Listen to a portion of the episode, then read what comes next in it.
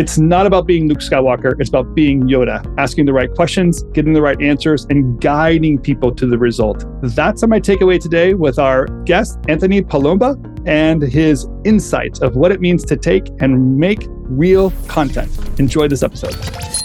I teach storytelling with data and leadership com because those are just like some of the core classes you have to teach. Guys, I show them a Batman comic book the first class. no and way. I talk to them about storyboard That Christopher wow. Nolan doesn't doesn't shoot stuff just to shoot stuff. He shows you what you need to see. He shows it right in your face, and he also doesn't show you things on purpose. And you gentlemen might remember this. The scene I, I also show uh, a scene, so it's not really a comic book, but it's more of a storyboard, storyboard that looks like yeah. a yeah. It looks like a comic book. It's the scene where Batman is up against Heath Ledger's Joker, and Heath Ledger is in the truck, and Batman is in the Batmobile oh, yeah. in the city, and they're they're racing against each other. But you literally see arrows and coloring and all of this stuff to direct traffic. How is that any different than a business presentation? when you're talking mm-hmm. about a PE ratio, you're talking about a multiple, right? Gentlemen, mm-hmm. you have highlight call out boxes, you have arrows, and an arrow. you have top lines, takeaways. yeah, you have the yeah, arrows, yeah. Absolutely. And so that's that's I call them that you're direct I tell them that you're directing scenes, you know, and I, I know that sounds a bit strange and unorthodox, but you have to tell me what the story is. And in the beginning, you have to give me a situation and the recommendation. Listen, 20 minutes into Batman, the three of us know we were watching it Batman's going to defeat Joker. We know this. Yeah. It, that's not that's not why we watch. We watch right. to see how we get there, right? And that's mm. the power of having a bottom line up front to say, oh, you know, Keith is telling me that we should, you know, open up a new brewery or whatever. Okay, right. so um, I, I know what's going to happen in the presentation. I'm I'm I'm on board because he gave a really interesting situation and recommendation tension in the beginning, and says we need to do this. So what's the rest of the presentation going to look like? And how is he going to get me there? So I'm so glad you're helping Keith open this brewery because Vision Craft Brew has got to get. Not technically a brewery, a brewery, but that's okay. That's all right. I know. I get to hear it all the time. You're great. but you know, the, the the other thing I'll say to that, that Tim is like, when you think about leadership communication and being able to communicate, you've got a million MBAs out of Harvard, Yale, Virginia, NYU, right? All these sexy brands. How do you distinguish yourself? A discount cash flow is is a pain to run, but can be learned, as can net right. present value. So so how do you how do you you know show yourself out from a crowd? Communication, your ability to articulate a presentation, your ability to say something compelling, be interesting, um, and these these all fall within how you express yourself. I tell my students, go watch musicals, go see Broadway, go see theater, go see how other people comport themselves. I don't think you can bust into the Music Man in a board meeting, but think about ways. I'd love to which, see that. I'd love to see that too. it is about a con man, after all. This yeah, is, it is. That's true. this is true. This is this is true. Uh, now I'm, I'm hearing Henry Hill singing like right here in River City, right? there you go. Thinking of the Simpsons episode with the monorail. Oh my god. Um, but uh, well, it's interesting because like, and I I was saying this earlier is that you know the reason how why Keith and I got connected early on was mm. we were asked by some major corporations, honestly, that are on OTT platforms to think about and strategize about the what to watch issue, the what to watch problem on all these platforms. And it was about audience engagement and trying to help people navigate through that r- ridiculous infinite scroll and to really get into what audience behavior is. How do you relate to your audience well you have to break through and it can't just be a data feed like that's yep. i don't people i mean you can analyze it and eventually get there but you actually want to direct the traffic to mm-hmm. the areas and investments you've made so that people go watch that show Keith coming from a marketing background and um, in feature film is exactly that. Hey, we've invested a hundred million dollars into hundred and nine million dollars into air, and it's bombed. what story did we not tell? 30 million. 30 million. Oh my gosh. Yeah, it's so it's that there's an there's an audience engagement part of it trying to convey mm-hmm. to get to the other side of the equation as fast as possible. And story breaks through, doesn't it? Always always i mean stories lead us right i mean we think about i i, I think about today gen z and gen alpha how persnickety and how choosy they are my God, generations that that are less inclined to drive, less inclined to go drink, less inclined to date, it's very difficult to to really persuade them on anything. They're markedly skeptical of a lot yeah. of the institutions that other generations have gone through, right? Rites of passage. And I think those generations are particularly sensitive to to storytelling. I, yeah, I think that's be more anti 80s than no dating, no drinking, and no, no, dating, no drinking. agreed. Like I, I grew up watching Porky's and Animal House. and like, oh, okay, like this is what I'm going to do normal, as an adult. Right? You know? Yes, you know, John Hughes was like, come on, that was my childhood, right? that's it. That's it. Exactly. Exactly. Um, yeah, you know, I, stories are everything. I, it, you have to pull people based on something that they can self relate to. I mean, that's that's another piece of what I teach in storytelling with data. And what I'm going to teach in an upcoming class in media and entertainment business is why do people need art? There's a lot of self reflection that goes into things. You know, when people see a Maserati going down the street, they don't think, oh, that guy must have a really great life. Most people think, I wish I had that. I wish I was mm. in that, right? So it's it's always thinking about how you can implicate, I think, your audience in different stories and and and what do they take from it? Um, Oh, because so we're always kind of reevaluating ourselves as consumers. Yeah, it's interesting because Tim go live and dies by this philosophy, which I think is really great. And then he always tells a lot of his clients, you always have to start with the why. Like why, why is why you want to tell this story, and it, and you also have to keep in mind your audience as well, and what what play that plays into the story you're going to tell. And my contention is is one of the biggest problems in Hollywood is that why and is sort of left aside. And it's like i just want to do this because i just want to tell the story. And that's not enough anymore. With the preponderance of content that is available now it's just it's not it's not going to be salient enough for people to be interested unless you really go in with a solid why that's going to tie it back to the audience and what like you said a lot of the sort of this idea of this wish fulfillment and the idea of why do they want to go on this journey with you? And it can't just be like well because i really want to make this movie which is kind of what happens now more than ever. Um, and I think we need to get back to this idea that the audience at the end of the day has to be a central part of the conversation before the movie sort of gets off the ground. And I don't think that's really happening much anymore. And Air is a perfect example of that. It's clearly a movie that a bunch of executives always wanted to make. Ben and Matt wanted to work together and make it together. And there was never a consideration. Well, does anybody really want to spend an hour and a half in a theater and watch a movie about a shoe from the 80s? because they've already I, seen the documentary I, too, by the yes, way. Yes, exactly. Like there's already content about it elsewhere. So yeah. yeah, anyway. Yeah, there's like an ESPN documentary about this thing already. Yeah, yeah, yeah. Yeah, you know, gentlemen, I, I know who Phil Knight is. I know who Sonny Vaccaro is. I, but I bet if you and I listen, we could pick we could pick West Hollywood, we could pick Brooklyn, New York. We can go wherever you want. I, I would challenge any of us within a half hour or even an hour to find five people who know who, who those people are. You know, exactly. truthfully, as profound as they are. And right. you know, I don't I don't know at this point if people are really excited about athletic shoes, right? We don't really see commercials as much. Um, I think Kyrie Irving has, who had a, a, sneaker deal, has left you know some bad residue around that. Um, mm-hmm. It's been difficult to kind of parse out who's with what shoe brand anymore, and I think the marketing has is, is just not in vogue, right? When I think about youngsters getting shoes, they're not going after shoes; they're going after computers because they're following esport athletes, right? So like that's kind of another thing. Like when I saw this movie being being put together, okay, it's Damon and Affleck, so that reduces some risks. Who is it for? Is, is it another four quadrant thing? Because gross, you know, like gross. gross. Love it. it's just like, so we're just checking boxes. Like, you know, what's in the zeitgeist that suggests that people want to learn about Nike? And, and what Sonny Vaccaro was doing in the 50s and 60s through the 80s with, you know, finding talent in New York City uh, on on on the you know hard tops. All right, so Anthony, get tell us some of the secrets because if I understand it right, you've done some research of how and why audiences consume content. So, uh, yeah, the people that listen to this podcast are the creators. They want their mm. uh, shows to be seen and pitches to be heard. And I, I want them to remember this moment because you're going to give them a pot of gold in the rainbow here. pot of gold.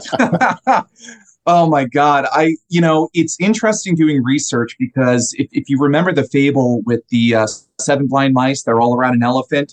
You know, one kind of is pulling the tail. One says, oh, it, I, I think it has a foot. So it, it, it feels very much like that as a researcher, where you're kind of chipping away at things. Um, you know, one study that I did found that you know consumer personalities and lifestyles can inform genres um, that they watch. Uh, demographics and lifestyles can inform the, the platforms on which people watch. And so, you know, step one is how you think your audience might consume something. And, I re- mean that sincerely.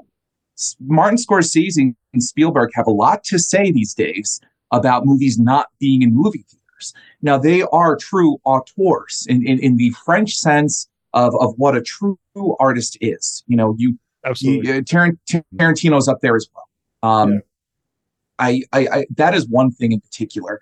How do you want your audience to consume content? Personalities and lifestyles is a bit difficult to derive unless you're working with market research.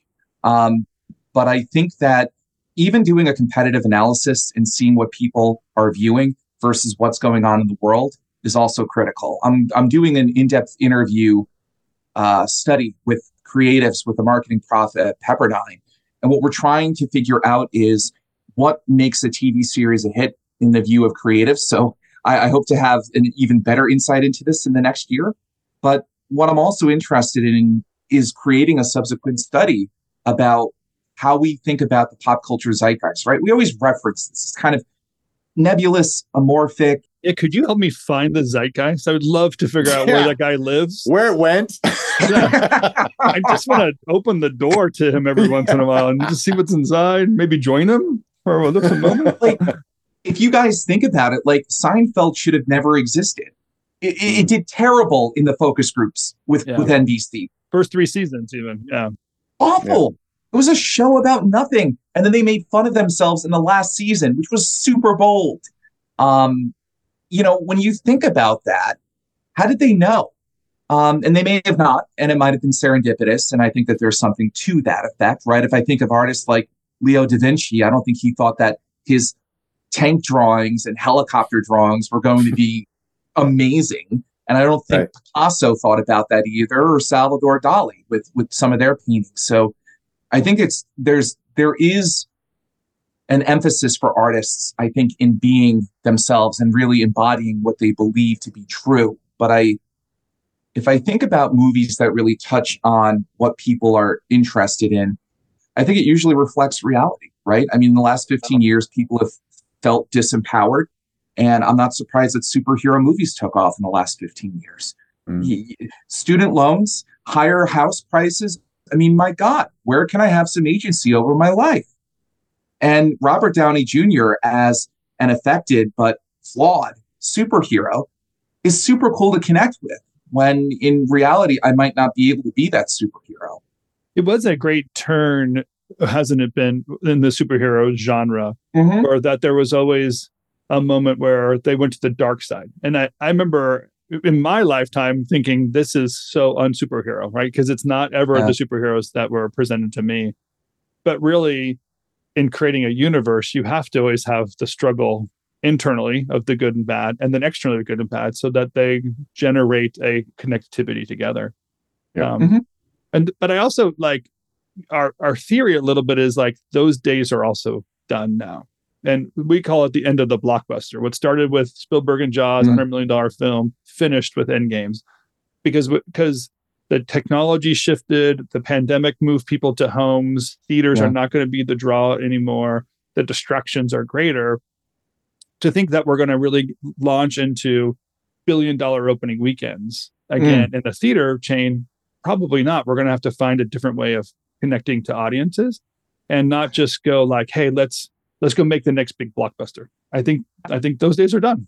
I think you're hitting on something, and I recognize that I, have I've kind of monopolized this conversation a little bit. So I actually want to pay some deference to you two, and I actually want to throw a question back at you two. Oh, oh, what, what, do you what, uh-uh. what do you make of Jeff Katzenberg and Meg Whitman's Quibi? Because this was the reason why that was supposed to work, yeah. and I don't know. In, in, in thinking about what you just stated, Tim, and your your expertise, both of you, and then mm-hmm. thinking about fitting into the pop culture zeitgeist, what do you two make of that? we we trashed the heck out of this thing. yeah, we did. A year ago or two years ago, whatever. You got. We should send you the episode because we spent like thirty minutes just trashing we the whole it. concept. Well, it's almost like. Oh, you want to? Why don't you explain it, Keith? Well, I mean, it it really it. I think a lot of it was almost. Uh, it was a it was a timing issue, I think as well. Um, and I also think there was a, a, frustration level with the UI as well and sort of how it worked. And 10 minutes, well, I think the whole concept behind it was okay, so people don't have a ton of time. They're constantly pulled. So we'll just make it nice and short, right? And they'll get in and out. They'll be able to watch an episode while they're waiting for a junior to finish up dance lessons or whatever. And then they can just pick it up later. But I think the what they underestimated was that that's not 10 minutes is not going to get anyone invested, right? What made something like Netflix, what made sort of House of Cards so successful right out of the gate was the fact that they put all 13 episodes all at once, which was unheard of at the time. You basically had to wait another week before you could mm-hmm. watch mm-hmm. the next the next episode. But with Netflix and House of Cards and dumping all 13 episodes of season one all at once, people were able to binge. They basically mm invented the binge. Yeah. And could be invested in the characters and invested in the story. But 10 minutes was not enough.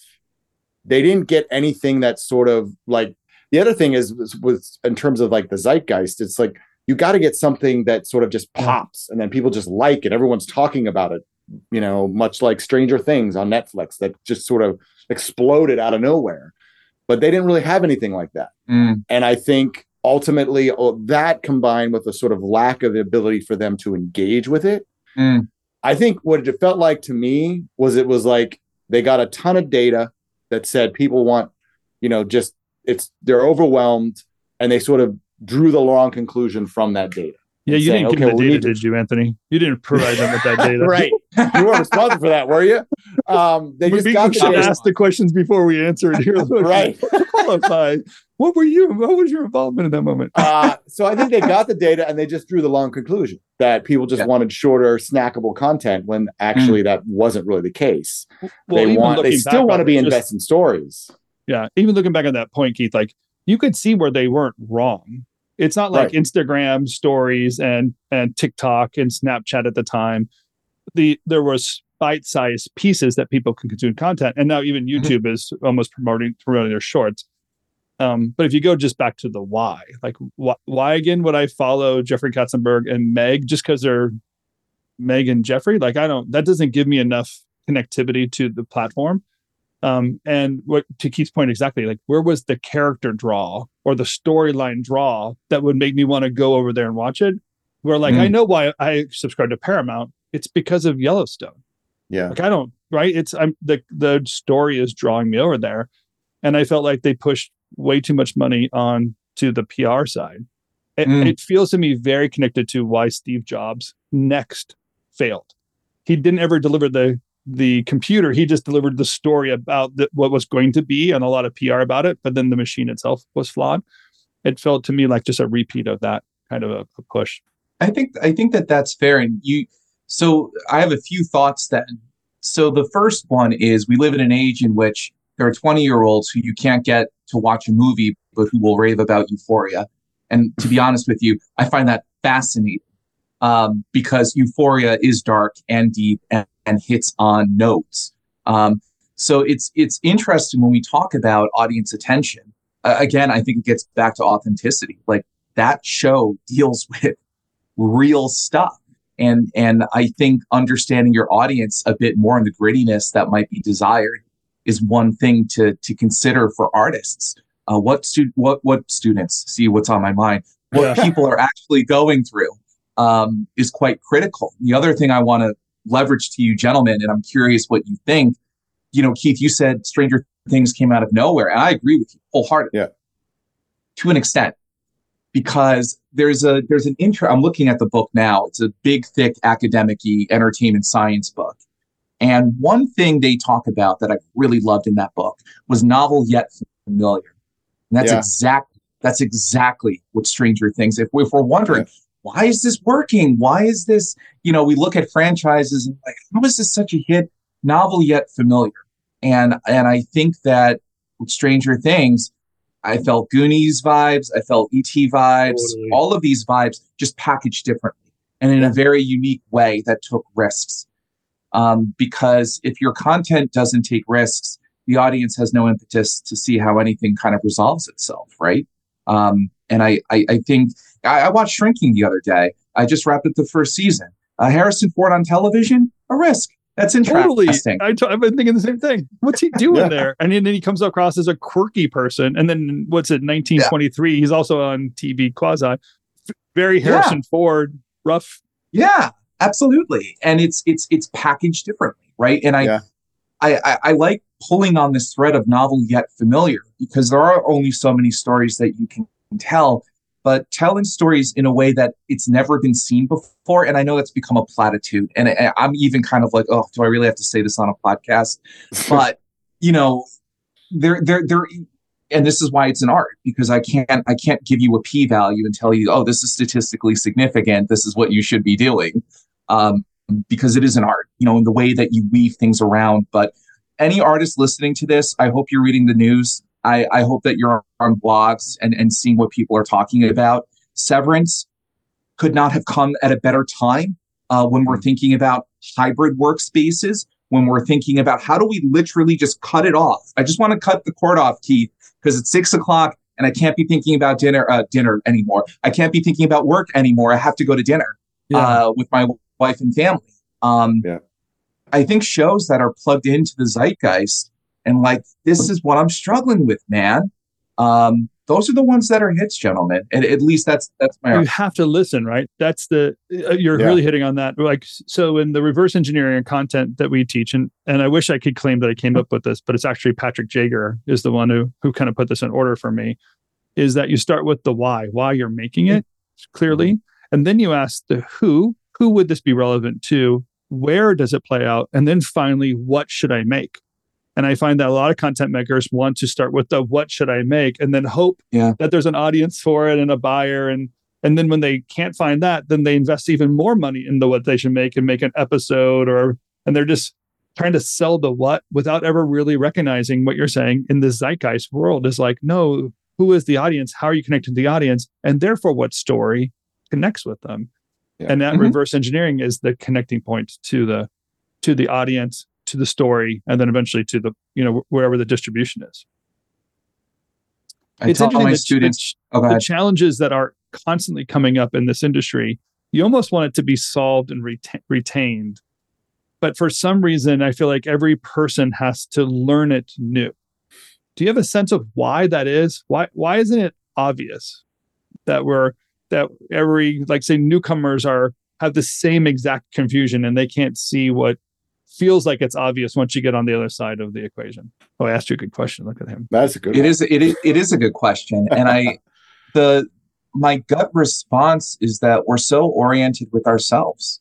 We have narrow scopes mm. as people. We do. Yes. I got up today. I didn't come to feed the world. I I, I came into the kitchen to feed myself, John. Right. so we're we're always thinking about ourselves, and we're always thinking about well, this is what I want to do because it's good for me. And I think through getting older, wiser, going through failures, going through risks, and everything else that comes with moving, getting laid off, getting fired, getting rejected from a woman or a man, or where, whatever your road has been, um, you quickly learn that success is through lifting others. And I don't think that that is really taught. I, I will say at Darden, this is all we talk about is is is how we lift each other as teammates, which I think is quite refreshing. But even I myself, as like a PhD student, like a decade ago, I was all about myself. Of course, I was individualized study. I've got to go make out my own name, right? Um, and I, I think that there are a few disciplines. I mean, you, you learn it, I think, in a com school. I, I would hope, but you know, people have big egos, and people want to be the next, you know, Michael Bay or Ridley Scott or you know, um, you know, whomever, Ron Howard, uh, J.J. Abrams, and I think I think when you get caught up in the cult of your own personality, you wind up being your only fan, which is terrifying. Yeah. And you don't well wind up realizing that you're, you're really here to further conversations and serve humanity. I tell my students that they're Yoda.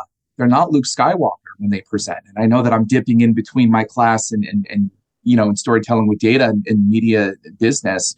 But it's the same thing you're there to spur other people to action when you present eh, as a business person. The same thing with being a creative. Can you say that again? That is the most brilliant line. sure, sure, sure, sure. So I tell my students that they are Yoda. They are not Luke Skywalker. They are there to spur people to action. They are there to, to advance people to action. That is spur people to action.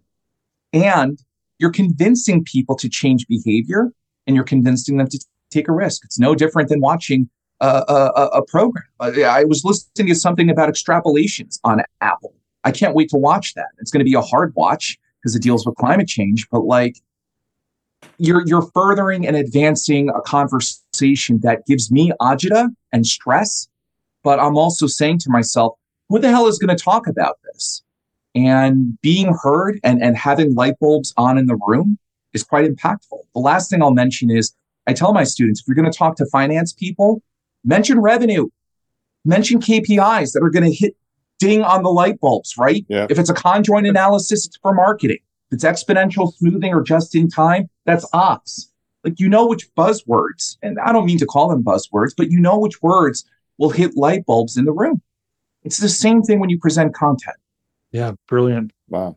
Keith, it, it, what he's talking about almost reminds me of the the quote about how Hollywood, you know, lives behind gates and then goes works oh, behind well, yeah. gates, and that yeah, echo yeah. chamber issue. That yeah, yeah. So um, I had a old uh, boss, Anthony, and his hmm. one, the one he he had several little uh, phrases that he used to throw at us, and the one I loved the most was, um, was the philosophy of that in Hollywood. N- most people live behind gates and work behind gates and easily 98% of the audience does not and it's that sort of mentality i mean i've been in rooms where the conversation around marketing strategy and and just sort of the overall uh, concept of the campaign it feels like they were just talking to their buddies at a cocktail party right and not realizing that there's an entire country and world that may not necessarily view things through the same prism. Mm-mm. So, and I've always said, if you think your audience is dumb, then your marketing is going to be dumb. So that was sort of the the so what you when you're saying like you're not Luke Skywalker, you're more of a Yoda type. And I can tell you if that was actually the mentality of a lot of people in Hollywood and sort of the idea of spurring people to action and also that that lifting others to their success is is is your key to your success ha! i mean it would be a completely different industry totally because it's mm-hmm. one industry i think that is driven by ego more than most and but again it goes to that whole idea is like well i know this is the best thing to do i don't care but this is what this is what's going to work for me and that's all it also ties back to you know something i also talk a lot about with tim in this idea that a lot of shows get made because an executive wants to walk into a room and be applauded by their colleagues. It's not that they want to walk into a room and just be like, you know, they made this movie and it made like a ton of money, but you know, it wasn't Oscar worthy and it's not something that people are going to talk about at cocktail parties. So whoop did you do? Mm-hmm. Um, so it, it's just it's sort of interesting. I, I kind of look at it as almost like the Succession Yellowstone problem. Like if you really dig into the numbers on Succession and Yellowstone, Yellowstone is a by far more popular show. But who does the media write about mostly? Succession. Mm-hmm. Because it's a show that they all watch in New York and LA, and pretty much the rest of the country doesn't really care. But Yellowstone yeah. is hugely popular, which is why Taylor Sheridan is becoming a billionaire on that entire universe. But it's sort of it ties into this whole idea that you know, people just need to get. I mean, I think ultimately it's like just get out of your bubbles. Yeah, yeah we literally are. It's literally referred to as flyover yeah. states and the reference yeah. there. But in reality, I think that's what was impressive about the film Maverick. That say for that. And and thank God it was in the Oscar running and not just pushed off to the side of like, well, that was for the flyover people. But there was yeah. a reference to something that the audience actually wanted to see. It wasn't just about some big storyline or some cause driven story that the West Coast and East Coast wants to push, but it's a relatable story, a little bit relatable character, and a eh, what you say? The novel? Novel yet familiar. Familiar. Novel yet familiar. yeah. Yeah absolutely. Absolutely. Yeah i mean I, I i think of ao scott at the new york times. I think he's an ivy league graduate. Yeah you guys know this in the last 200 300 years the people who've been privileged to evaluate art or or you know have their finger on the pop culture they tend to be the most educated. Is that in touch with society? I don't know. Um, and i liken that a little bit to frasier right?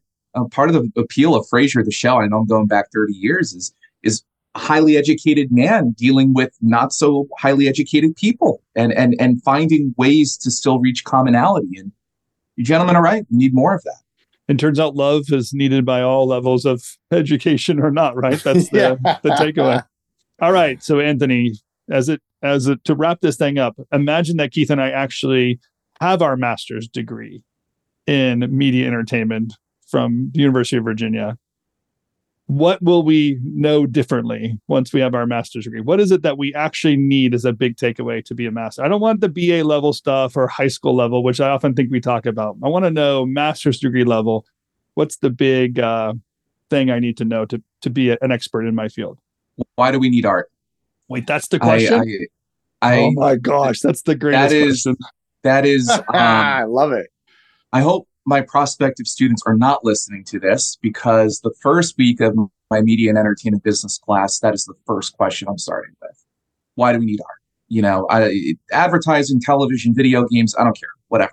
Why do we need art? Why is this society, do we have sculptures sitting around? Why do people fly thousands of miles to see Michelangelo's, David, and and and why do we need this stuff? What does it do for us? Um, I think starting at that point is is how you begin to scaffold what people really pull out from art and how art can further conversations. And I think that we we take these things for granted, but art is both a mass experience and an individual experience, right? We can Snapchat ah, me, I'm at, you know, Michelangelo's David, look at me and do like a selfie. And I guess that's maybe, I don't know, 500 people maybe see it or something like that. And it's okay. Uh, it's fine.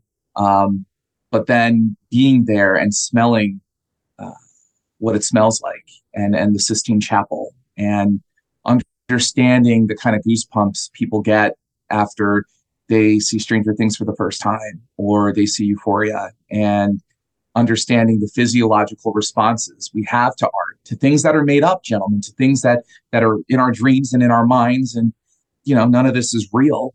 Um, we get an electric charge. Why do we get an electric charge from things that are not real? To some extent, then they must be real. You know what you reminded that that that whole conversation just reminded me of the scene in Good Will Hunting when uh, Robin Williams sits down with Matt Damon and does says exactly the same thing. What do you know about, about Michelangelo? you read it from what you read in a book like you've never experienced it and you've and never smelled that, what it's like in the Sistine Chapel. Yeah, I, yeah. that's that's the quote. Exactly yeah. right. Yeah, yeah, yeah. Yeah. I'm totally taking your class, by the way. I don't even I have to go convince my wife that it's a worthwhile investment to go back and get another master's degree and get another one. yeah, you gentlemen are welcome to sit in on any of the classes, and I'm not just Ooh. saying that for the podcast. Like, feel free to nice. email me the very least I can I can drop you in uh, potentially as as a Zoom classmate. But uh, I will say, drop us in as a teacher. I would love to put uh, yeah, proctor. I've got no issue with that. Got to get my agent on the phone right now. We're making yeah, we got to get put something real. Uh, well, well, all right, uh, uh, my people will call your people. That's it. Wait, I have them on the phone right now. Actually, just real quick. No, I love it. You know what? Uh, by the way, perfect answer. I have a theory that in bachelor's level, they give you the questions and the answers. Masters, they give you the questions. You need to find the answers. In PhD, mm-hmm. you have to find the question and answer yourself. Yeah, yeah. So that a great question in the master's level is why we need art. A- absolutely. Oh, that's so great. And the connectivity to history and purpose. Just, it, I just uh, went to went to the Picasso Museum in Barcelona, and mm. you know it's just a small. They, he was so prolific but that's so small a gathering of what it is. But to understand his personal story through the paintings and how brilliant he was at 13, and then how he evolved and evolved art to follow him. I think that's where, if we're in this industry, we desire to have a career that can meet th- those levels. And too much, too much just appealing to the dumbed down environment or a financial requirement or dumb deals because your agent's trying to make money. leaning into who you actually are and why you make it. That's you'll have an entire career trying to get that out of you. Um, so it's awesome awesome work. Absolutely. And when you when you i think when you think along those lines your art becomes more truer right? And that goes back to authenticity and like ah how do they get stranger things right? Well i i, think the Duffer brothers are fairly introspective people. And, and, and i you know i i watched wayward pines. Uh, you know they were writing on that before they went to stranger things. And like you know, understanding the human condition. I'll, I'll, I'll tell you guys, I, I'm looking at my bookshelf right now. I mean, I have finance, accounting, and I have books on art therapy. I, that's what you need these days, right? In, in, in media and entertainment. I, I, I mean, you know, are, are you curing people with your art? I know that sounds a bit hippy dippy, but if people are addicted to something or there's a yearning or, or, or there's, there's something unresolved within them that's pulling them to Yellowstone, why is that? What are people yearning for? Last 30 years, we've been in cities. Last 50 years, we've been in cities. So what is Yellowstone pulling out of us? Is there some sort of organic need to go back into the wild? That's interesting. Hmm. Yeah, very interesting. Wow. And connecting to the human condition so that you can relate yeah. to them and and tell a story that they want to hear is really mm-hmm. really that's awesome. All right, we're you're coming back or we're coming to you or something. I don't know what's happening, but uh, you passed, Anthony. You passed. Good work. you guys are a riot. No, I listen. I could talk to you guys all afternoon about this stuff. Like you guys are fascinating, and I, I want to learn more about your backgrounds as well. Um, you know, I this you know, it's funny. I when I was trying to get this class passed, media and entertainment, I had people asking me, "Well, why do MBA students need media and entertainment?" I mean, everybody consumes this stuff. Everybody consumes this. Duh. Stuff. Yeah. the whole world needs to understand media and entertainment. Yeah. Absolutely. And every company these days is a media company. Your local dentist is a media company. Yeah, uh, your local right. lawyer is a media company. Everybody Every is teenagers a, media. media company. Every in and of themselves content on a daily basis. Absolutely, I love it. Well, thank you again for sharing with us and being yeah. part of this. And whatever yes, you guys think each other, LinkedIn it. or whatever, we should thank them for pulling this together to uh, connect us with you, Anthony. It's really, really great conversation. Absolutely. Uh, thank you, gentlemen, so much. And uh, if you want to join Anthony at the University of Virginia, you're teaching the what's the name of the class you're for second year students, I'm teaching media and entertainment businesses. So it's a brand new spanking class. So everything will be fresh.